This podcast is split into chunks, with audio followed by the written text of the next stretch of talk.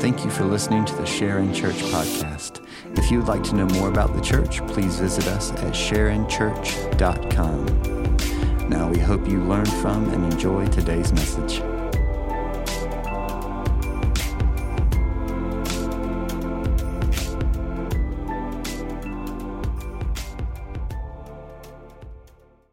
John chapter 16, we are continuing our series called That You May Believe as we walk through the book of John. We're in the midst now of this last uh, night before the arrest and crucifixion of Jesus. Uh, most scholars believe it would have been the Thursday night of that Passion Week. We've had the Last Supper, all of those things have happened. And Jesus now is going to formally introduce to them uh, the gift of the Holy Spirit. He calls the Holy Spirit the Comforter. In some translations, would say the Comforter. Some say the Advocate. Uh, the one that I'll read, the ESV, says the Helper. This morning is how Jesus introduces the Holy Spirit. Um, we're going to see here the role of the Holy Spirit in salvation, in bringing people to Jesus. We're going to see that Jesus drops this information now. We're going to put it in context as to why now. And it might surprise us as to why now. When we hear helper, helper and comforter or counselor, we might have a different idea as far as what that means. And Jesus is going to lay out to us what he actually means by the gift of the Holy Spirit. I don't know if you've followed Jesus for a while or not, but have you ever stopped to think how crazy it is, the things that we believe? It's crazy. I mean, to, to the world, the things that we believe are just crazy. Um, in my house, um, one thing that I cling to and believe is that vanilla ice cream should be joined with creamy peanut butter. Anybody else agree with me on this? See? You should. You should agree with me. It's amazing. It is amazing. Anybody put peanuts on your ice cream? Just peanuts? Uh huh. Then what's your problem with peanut butter? I don't understand what your deal is. Yeah. So I have I've grown up. I don't I have no idea where it started. Um, grew up. It was me and five younger sisters. It's six kids. Um, whenever we'd have ice cream, we didn't have enough money for toppings, so I would just find whatever's in the house apparently, and I just put peanut butter in my vanilla ice cream. And I think there's no other way for me to eat ice cream than with a spoonful of peanut butter.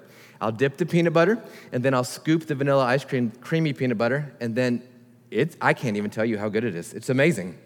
It is amazing. And you're looking at me like I'm a crazy person, um, and I am, but that's not why I'm crazy. But the, all, I can tell you all the things, and I can tell you all the ways that the saltiness of the peanut butter mixes with the creamy sugar of the ice cream and just creates this explosion of deliciousness in my mouth. I could tell you all of that. I could tell you about um, George Washington Carver and how he, how he was a peanut farmer and how he did all of these things. And I've learned that from my second grader, and how I've learned how this, these peanuts now, but then if you look at if you get the right kind of cow with the right kind of milk and the right kind of cream, and it just makes this ex- explosion of flavor. I could tell you all about the facts of this peanut butter with ice cream. I could tell you all about it. I could tell you about um, the different kinds of brands that are the best for that and how, um, depending on where you fall in your socioeconomic scale, what actually makes sense for you in that. Most of us, Blue Bell does not make sense for us to mortgage my house to buy a gallon of Blue Bell, but if I did, um, I would do that. And I can tell you all the things about it, and I would still never convince you how good it is. And in many ways, I would never convince you that it's as good as I think that it is. You would never come fully to my side about how good this is. We all have things like that, don't we? We all have just these random, ridiculous things, whether it's food, uh, preferences in other areas of life that just, it matters deeply to you. And if you've ever tried to convince someone else of, of how important this is, you've gotten this the glassy stare or the really polite southern people like, oh, yeah, that sounds great. Bless your heart. That's how we, uh, we try to convince people of that. In the very same way, if we would just stop, Christians, if we would just stop and think about the things that we believe about Jesus, there is no human way to convince somebody about the power of God. None. There is no human way to convince someone of their depravity, of the darkness of sin they walk in. Have you ever tried to tell someone how bad of a person they are? Has that gone well for you? Right? You, you can't. It leads them to some sort of just deep depression and psychological uh, wrestling, where it leads them to argue with you and point out how bad of a person that you are. There's, we can't. We can't convince someone of the depths of their sin. As much as we try in apologetics and in science to prove the existence of God, you know that we, it's just hard. It's just hard. We can, sure, we have things to prove the existence of Jesus and his death, maybe, and then that the tomb was empty, and we have the Shroud of Turin, and we have all of these things. But when it comes down to faith, the things that we believe are just crazy. And yet, we spend a lot of our time trying to convince the world about something that we have no earthly human way to convince them of. Following Jesus Christ, giving our lives to Jesus, is only purely an act of the Holy Spirit. Holy Spirit that illuminates our eyes, illuminates our hearts to what is actually true in the world. And so, for many of us, we've stopped trying to share our faith because we have found that human reason, human logic is fallible. And we, we always come to an end of our metaphors. We always come to an end of, of talking to people about how broken and depraved they are. We've, we've come to an end of that. And so, many of us have just backed off completely from sharing our faith. Some of us have children in our homes right now who do not know Jesus.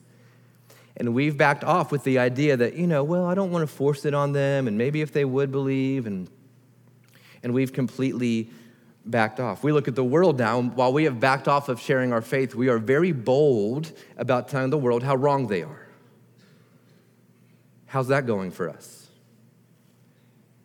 We're going to read here in John chapter 16 belief, faith, the craziness of our faith, of what we do. Now, to those of us on this side, we would say it's not crazy. This is the only thing that makes sense in the entire world. Much like I would tell you, the only way to eat ice cream is with a spoonful of creamy peanut butter. Because on this side, what I've tasted and I've seen, the Lord is good. It's how we bring people in. So, Jesus here in context has washed the disciples' feet. He has, uh, we've walked through um, the way, the truth, and the life John chapter 15, Jesus is the vine, we are the branches. We are the ones that exist inside of the vine. That's where we get our sustenance and where we produce fruit. But he recognizes, I mean, he's minutes away from being betrayed by Judas. And in this moment, he's going to recognize where the disciples are emotionally. And he's not going to meet them in the same way that we often meet people who are in darkness emotionally, who are in fear. He's going to meet them in a way that I hope compels our church forward with the gospel. Jesus is not going to offer comfort to their fear, He's going to remind them of their calling. He's not going to coddle and comfort and snuggle with. He's going to remind them that there is light in the darkness. Let's go to John chapter 16. Um, I'm going to start in verse 1. We're going to go back into 15 in just a bit, but I want to start in John chapter 16, verse 1. Jesus says, I have said all these things to you to keep you from falling away. Some of your translations say to keep you from stumbling. I've said all of these things to you. I've, I've told you all of these hard things to keep you from falling away. They will put you out of the synagogues. And not, that's not just, hey, you can't come back to church. That is, you are excommunicated from your family. You're excommunicated from everything within your tradition that you've held dear. They're going to push you out of the, of the synagogues. Indeed, the hour is coming when whoever kills you will think that he is offering a service to God. And we'll come back to that. Verse 3. And they will do these things because they have not known the Father nor me. But I have said these things to you, that when their hour comes, you may remember that I told them to you. Jesus has said this a few times. I'm telling you what's going to happen in the future so that when it does, you will know that I am who I claim to be. Continuing in uh, this verse, verse 4. I did not say these things to you from the beginning because I was with you. You didn't need me to say things to you because I was living them in front of you. I didn't need to give you wisdom. I didn't need to give you what I'm about to give you because I was with you. And in the very same way that when you have children that begin to drive for the first time, you begin telling them things you didn't tell them when they were five and six years old because it didn't matter then, but now it matters. When you send a, a, a, child off to college for the first time, you should have some conversations with them that maybe you hadn't had up until that point. Jesus is saying, now it's time for me to have this conversation with you. But now, verse 5, I am going to the, him who sent me, and none of you asks, Where are you going? They've kind of asked that question before. Jesus knows, and if you pay attention to the disciples, they ask questions constantly. They understand nothing about what Jesus says. Matthew 5, 6, and 7, the Sermon on the Mount, they've got a ton of questions. Um, Jesus heals people, they got a ton of questions. Jesus feeds the 5,000, they've got a ton of questions. But now they are so shocked they don't have the questions. Jesus says in verse 6 So because I've said these things to you, sorrow has filled your heart. Nevertheless, I tell you the truth. It is to your advantage that I go away. Bold, upside down kind of statement. And even today, I wonder how many of us have said these words I wish that I could just have been around when Jesus was walking on the earth. I wish that I could have been there when he was performing miracles and even the Sermon on the Mount. I, I just wish if I was walking with him, I feel like my faith would be a lot easier. Anybody said that before? Anybody felt that way? Cool, just me and Brad. Awesome. I've wondered that before. And now Jesus says, no, no, it's actually better that I go away. It's because many of us have this pride of, man, if I was one of the disciples, I wouldn't have gotten it wrong like they did all the time. Sure. And so now he's saying, it's to your advantage that I go away. It's better for you that I go away. And then he gives us why. If I do not go away, the helper, the advocate, the counselor, comforter will not come to you. But if I, if I do go, I will send him to you. So Jesus says, I'm going to go away, and it's better because when I go away, when I remove the external presence of God in the world, when I go away, I'm going to send you a helper. Back in John chapter 14, Jesus mentioned the helper for the first time, and he says this in verse 16 I will ask the Father, and he will give you another helper to be with you forever. Jesus uses the word another. So when he references the Holy Spirit as the helper, he's calling him another helper. Jesus, then, what he's saying uh, by allusion is that he is the first helper. He's going to give them another helper. There are a number of, of Greek words, which is what this is written a number of Greek words for another. Uh, two main ones, heteros and allos. Allos, A L L O S, allos. There's two different ones. Heteros would mean um, uh, the same type of thing, but very different. So, along the same lines, so heterosexual means that um, you are in love with, you are attracted to someone in the same species, but altogether a different kind. Am I right? That's what heterosexual means. Allos is the idea uh, that you would, it's the same thing, but in a different form. It's very much the same, but in a different form. So let's just do it this way. If I, if I were to give you uh, an album, an album of music, and I gave it to you, could be a CD, could be a vinyl, could be um, something on a thumb drive, it could be whatever it is, a, a cassette tape, and I gave that to you, and you played it, and you're like, ah, I don't, I don't like this. I'm gonna go buy another one. You're not to go buy another one of the same band or that same album. You're to buy the same, you're to buy a cassette tape, a record, a vinyl, a CD, but you're to do it of a different band or a different kind. That's hetero. Music, but a completely different genre, completely different band. Now, if I gave you music and you said, Man, I love this music, and I said, Oh, that's fine. Why don't you keep it? I'm gonna go buy another one. That's allos, meaning I'm gonna buy another one of the same kind. Does that make sense? I'm going to buy the same. So when Jesus says another helper is coming, he's using the word allos, which means when the Holy Spirit comes, he is another one of me. He's not completely different. He's another one of me. So, in the very ways that Jesus was uh, the idea, the perception, perfection of righteousness, the way that he lived and spoke on behalf of God, when he sends the Holy Spirit, he's sending him as a spirit. It's, it's the same thing. So when when we say the Holy Spirit is within us, when we pray through the Spirit, when we uh, live by the Spirit, He's not the JV version of God. He's not third string. Like, well, I mean, we did the God thing, then Jesus, so I guess you're just stuck with this one. No, He, in the same form, He is Jesus, but He's Jesus with us forever. He is another helper to be with you forever. This is what Jesus is saying. It's to your advantage because I'm going to give you another version. I'm going to give you another helper. And look in verse 8 of John chapter 16. When he comes, so again, the Spirit is not an it, it's a he. When the person of the Spirit comes, he will convict the world concerning sin and righteousness and judgment. This is the work of the Spirit to convict the world. It is not our job to convict the world. No matter what you've read and the tracts you hand out and bumper stickers on your car and your social media statuses and your away message on MySpace, whatever it is, it's not our job to convict the world concerning sin, righteousness, and judgment. That is the work of the Spirit. Jesus says, When I go away, I will send you another helper, and his role is to convict, to convince the world concerning sin, righteousness, and judgment. He says in verse 9, concerning sin, because they do not believe me. He will convict the world regarding sin. Why? Because they don't believe in Jesus. Every sin finds its root here in that they don't believe me. So, does the Holy Spirit convict the world in regards to their sins, plural?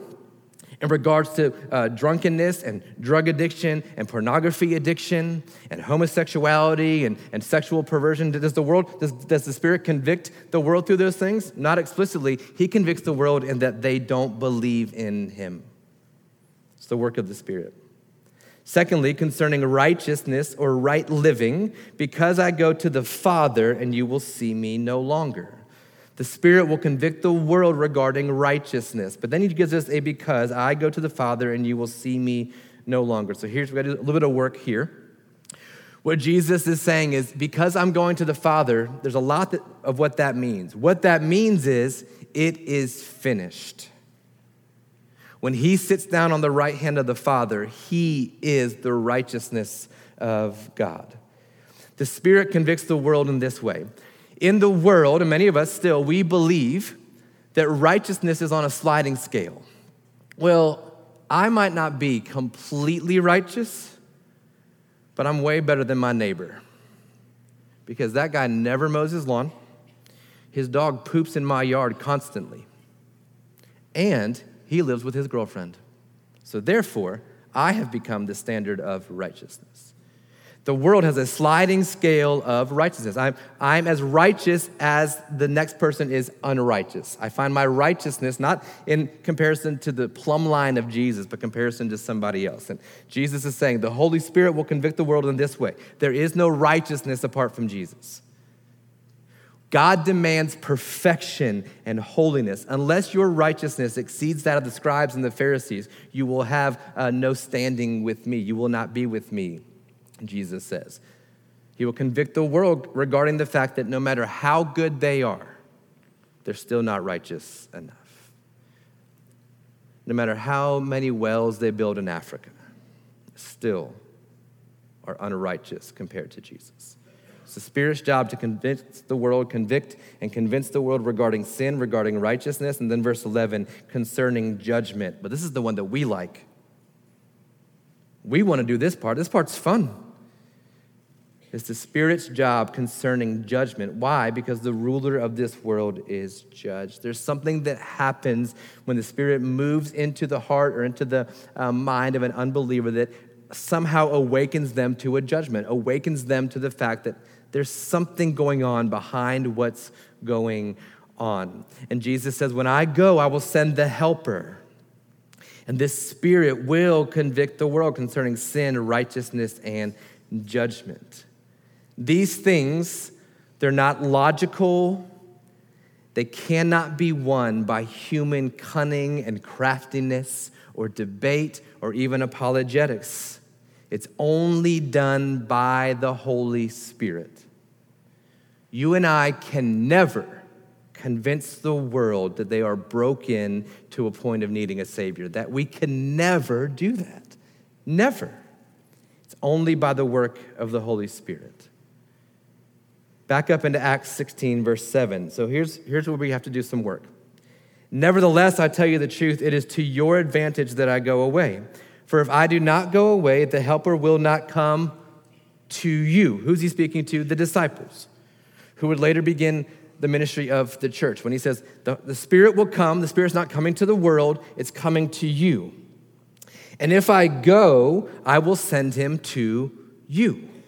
Then, verse 8, and when he comes, and the idea here is to you.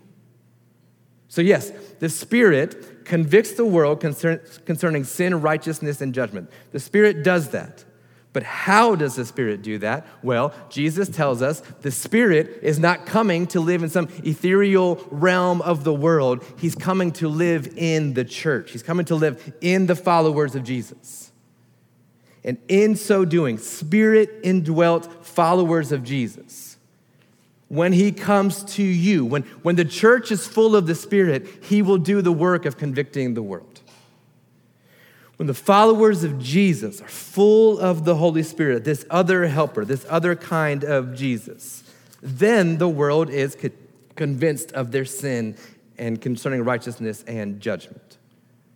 You want to know how the world is convinced that they need a Savior? When the church is full of the Spirit. That's how. It's not by our propagating, it's not by our voting, it's not by our social media, it's not by our street corners. When the church, when the followers of Jesus are full of the Holy Spirit, the world is convicted regarding sin and righteousness and judgment. The Holy Spirit comes to the Christian, to the church, as the conduit of salvation where Jesus says, I'm going away and things are bad. I'm going away. But it's to your advantage that I am going away because Jesus is not offering the Holy Spirit as a means of comfort. Hey, it's okay, baby. It's okay. It's okay the world's like that. It's okay. No, no, no. As a means of calling. As Jesus ends uh, John chapter 15, he tells the disciples, The world is going to hate you. I mean, they're already fearful, they're already not sure about what's happening, and Jesus comes to them and says, Listen, you think it's bad now, it's just going to get worse. The world will hate you because the world hates me and you are mine. There's coming a day where you won't have the favor of the world, the world will hate you. If you were of the world, the world would love you, but you're not of this world, therefore the world hates you, he tells his disciples. And then in John 15, 26, as he ends that into chapter 16, he says, When the Helper comes, whom I will send to you from the Father, the Spirit of truth who proceeds from the Father, he will bear witness about me. The Spirit glorifies Jesus elevates Jesus, bears witness about Jesus. But look at verse 27 and you also will bear witness because you have been with me from the beginning. The Holy Spirit, the helper, Jesus in spirit form, comes to the church as a means of comfort and counsel and advocation and help. He comes to the church. When the world is the darkest, God sends the Spirit to the Christian, not as a means of defense, but as a means of offense. Does that make sense? He hasn't sent the Spirit to cuddle us. He hasn't sent the Spirit just to give us peace. That way we will just float through the rest of our lives. No, no. He's given us the Spirit as a weapon of war against the power of darkness. This is how Jesus comforts his disciples in his last moments. He says, It's getting darker. I'm sending the Spirit, and He's coming to you. And when He does, He's going to push back the darkness in the world. This is how we win the battle. the end of John 16, verse 33, Jesus says, I have said these things to you that in me you might have peace. In the world you will have tribulation. Amen? But take heart, I have overcome the world. And if he has overcome the world and he sends another helper like him, you know what that means? Then we have overcome the world. Take heart. You will have tribulation. It is going to get darker, but I have overcome the world. Let's go back to verse 2 of John chapter 16. I, want, I just The Bible is great about giving us an example of what this looks like. Verse 2 of John chapter 16. Jesus tells them, They will put you out of the synagogues. And indeed, the hour is coming when whoever kills you will think he is offering service to God. From that moment until it came true, you know how many days went by? About 40. They had 40 days before this prophecy of Jesus came true. 40, 45 days before this came true. And it came true in the person of a man named Saul. Saul, uh, raised in a Jewish family, trained under one of the great Jewish rabbis, Gamaliel, he was rising to power in Jewish and religious and um, in um, political power as well. He's rising to power. The problem is, he believes it is his calling to do away with what he calls the way or those who are following Jesus. And he rises to power. He's the Bible is clear in Acts that he is ravaging the church. So Jesus says, There's coming a day when people will try to kill you thinking they're doing a service to God. And a month and a half later, it hits. And it's this man named Saul.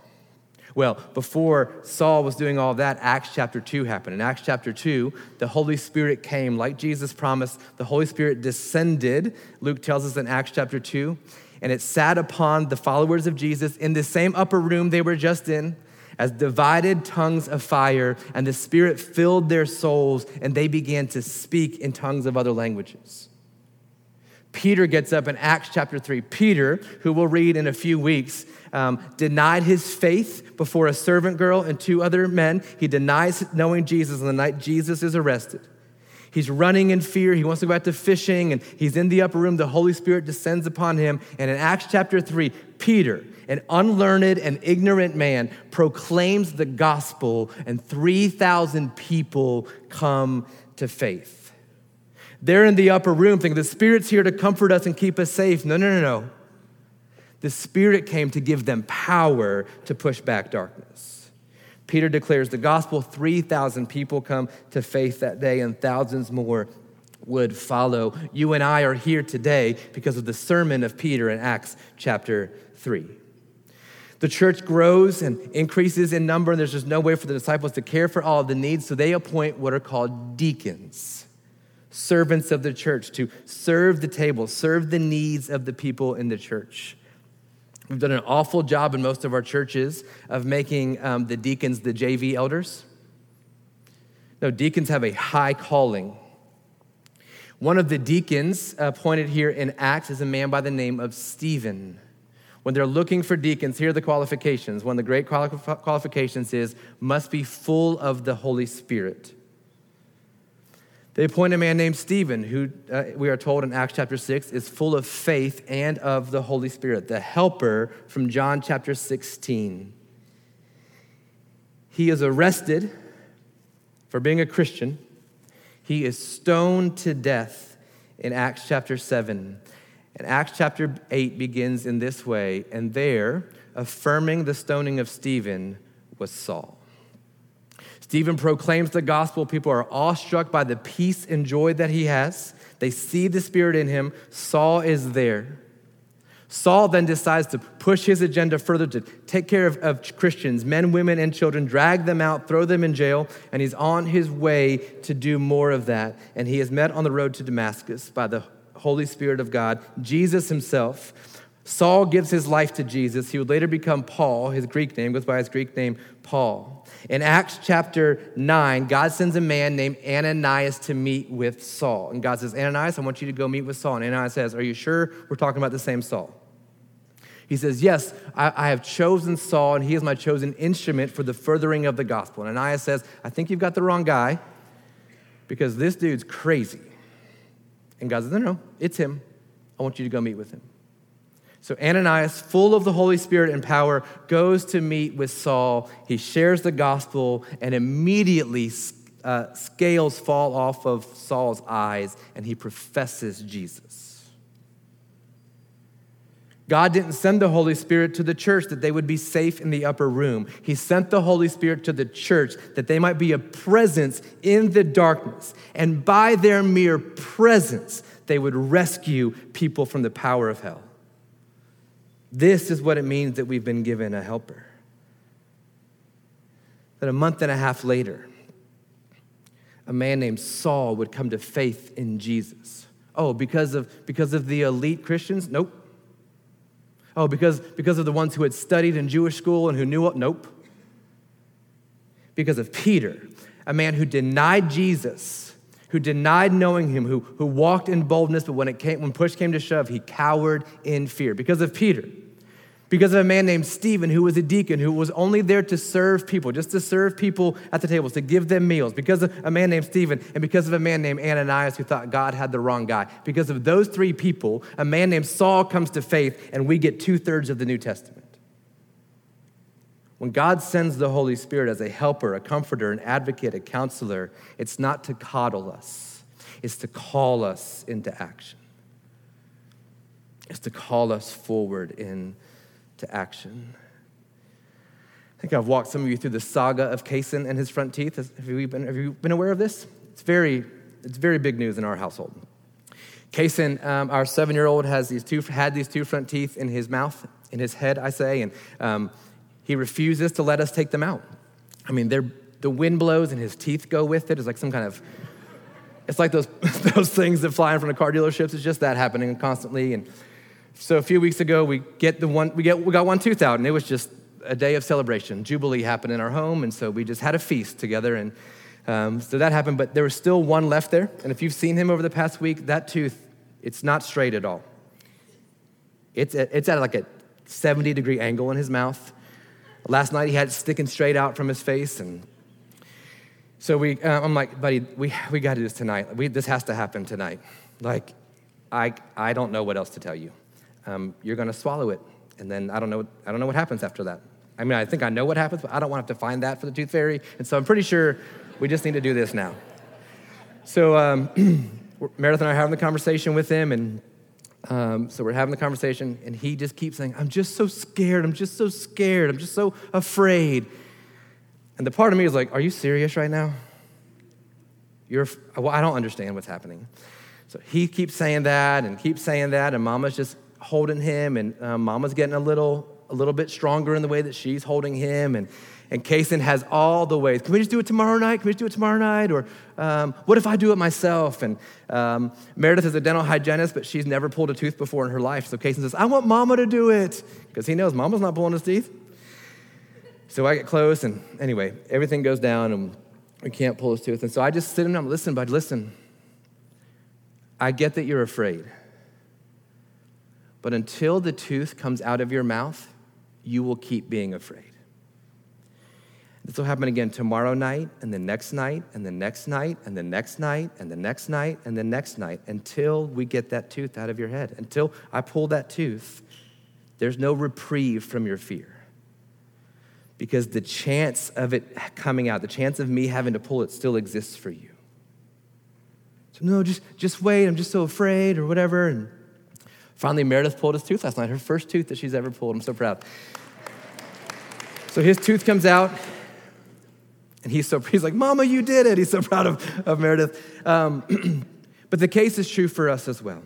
I think we need to understand about the power of the Holy Spirit. This is why God didn't give us the Holy Spirit just to huddle in an upper room. Because sure, we can huddle there, but the darkness is coming. Sure, we can huddle and be safe and find our way out of the world so that we're safe, but listen, it's never going to do away with darkness. It's still going to be there. And we'll face it the next night and the next night and the next night and the next night and the next night. When God sends the Holy Spirit, when Jesus, I got to go away because it's, it's, for your advantage that He comes, He's not saying because it makes you safer, He's saying it's because it makes you powerful. That's why it's better. Because if I stay, sure, I'll protect you, but you don't have anything within you to push back darkness. But if I go and the Spirit comes, darkness is on its heels and running away from us. So, inside of our circles in following Jesus, I just, we have to ask this question for us. And on Mother's Day, mamas, I know you want your kids to know Jesus. I want my kids to know Jesus in a real and a deep way that moves past intellectual understanding into their hearts. I want that desperately for my kids. And we pray for it every night, and we're in agony over them that they would know Jesus. But I can't convince my kids to follow Jesus. I can't. I can't do a Bible study. I can't give them apologetics. I, can't, I cannot convince them to follow Jesus. Only the Holy Spirit can. Listen, I, some of you have middle schoolers, and I, and I know what you're walking in. And you have high schoolers and college students, and you so desperately want them to know Jesus that what you've done is you've taken the power of conviction from the Spirit and you've placed it on yourself. You don't need to bear it. You can't.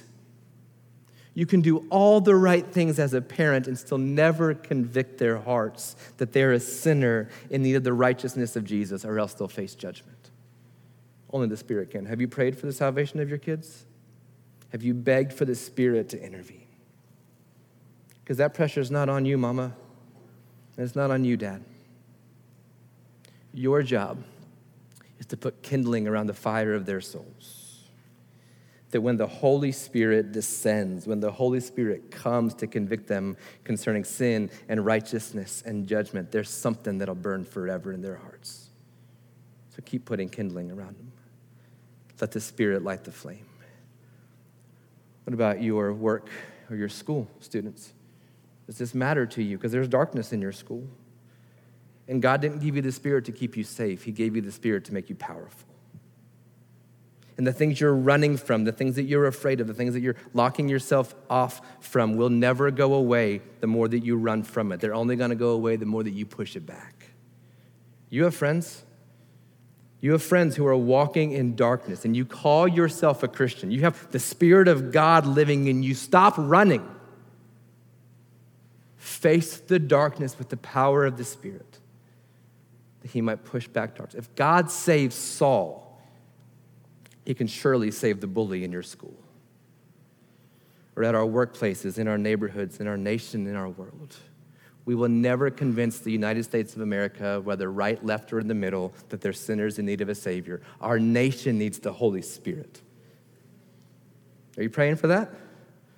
Or have we defaulted into the work of conviction ourselves? Listen, I don't want to spend the rest of my years playing defense in this war.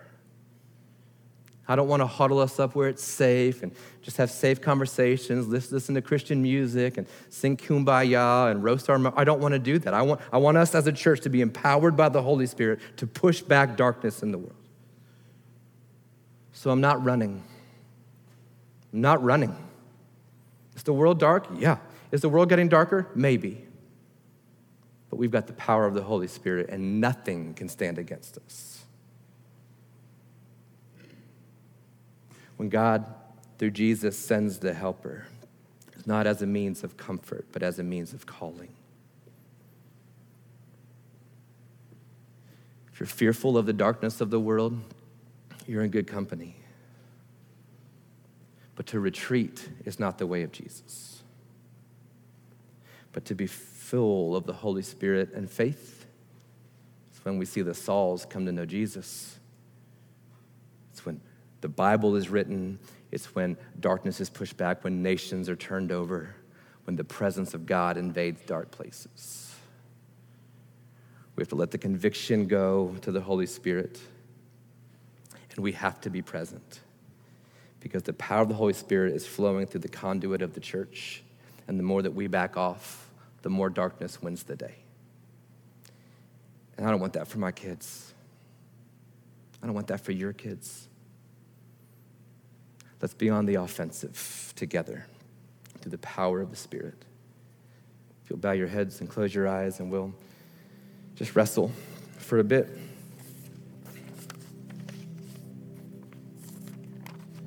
It's a dark world.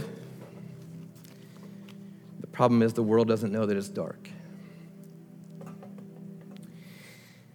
And no matter what we proclaim and talk about how wrong they are and how dark they are, it's not working. It's not winning us an inch of ground.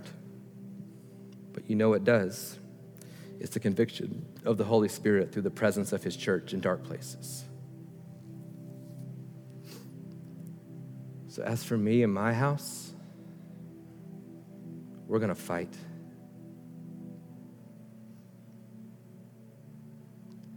Maybe there's some of you today who, through the radical work of the Holy Spirit, feel what the Bible calls conviction in your heart. There's a conviction, a convincing that, oh, yeah, I don't believe in Jesus. And I can't explain it to you. I can't teach you that. I can't convince you of that or apologize that to you. I can't. But the Spirit has done a work in you. You've, awakened to the fact that you're a sinner, that the only righteousness you have is found in Jesus, the sinless Son of God. And that there's a judgment coming, and the only way to freedom is through the righteousness of Jesus.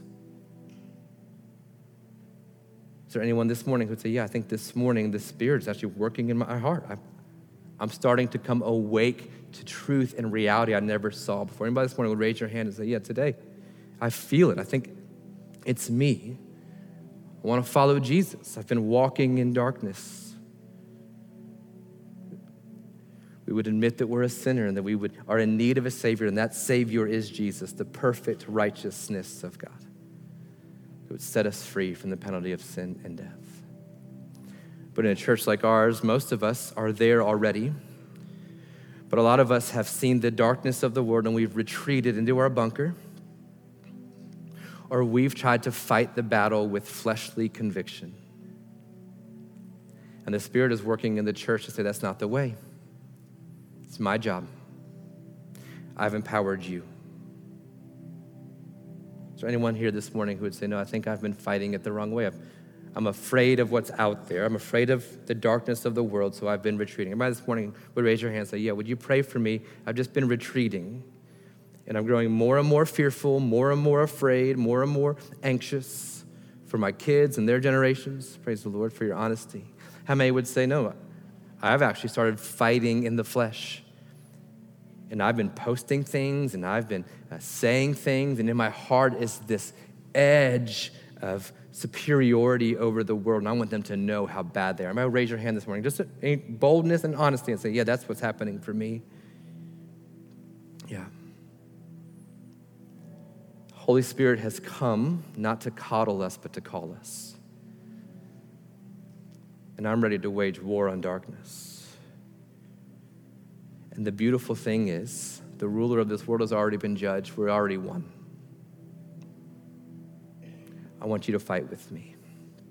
God, I thank you for this morning and for the power of your presence. I thank you for the Holy Spirit that is our helper. He is our comforter. He is our counselor and our advocate. And it's his job to convince the world that they're broken, to convince those who aren't following Jesus. It's, it's, it's up to him to bring that to mind. It's just my job to be present.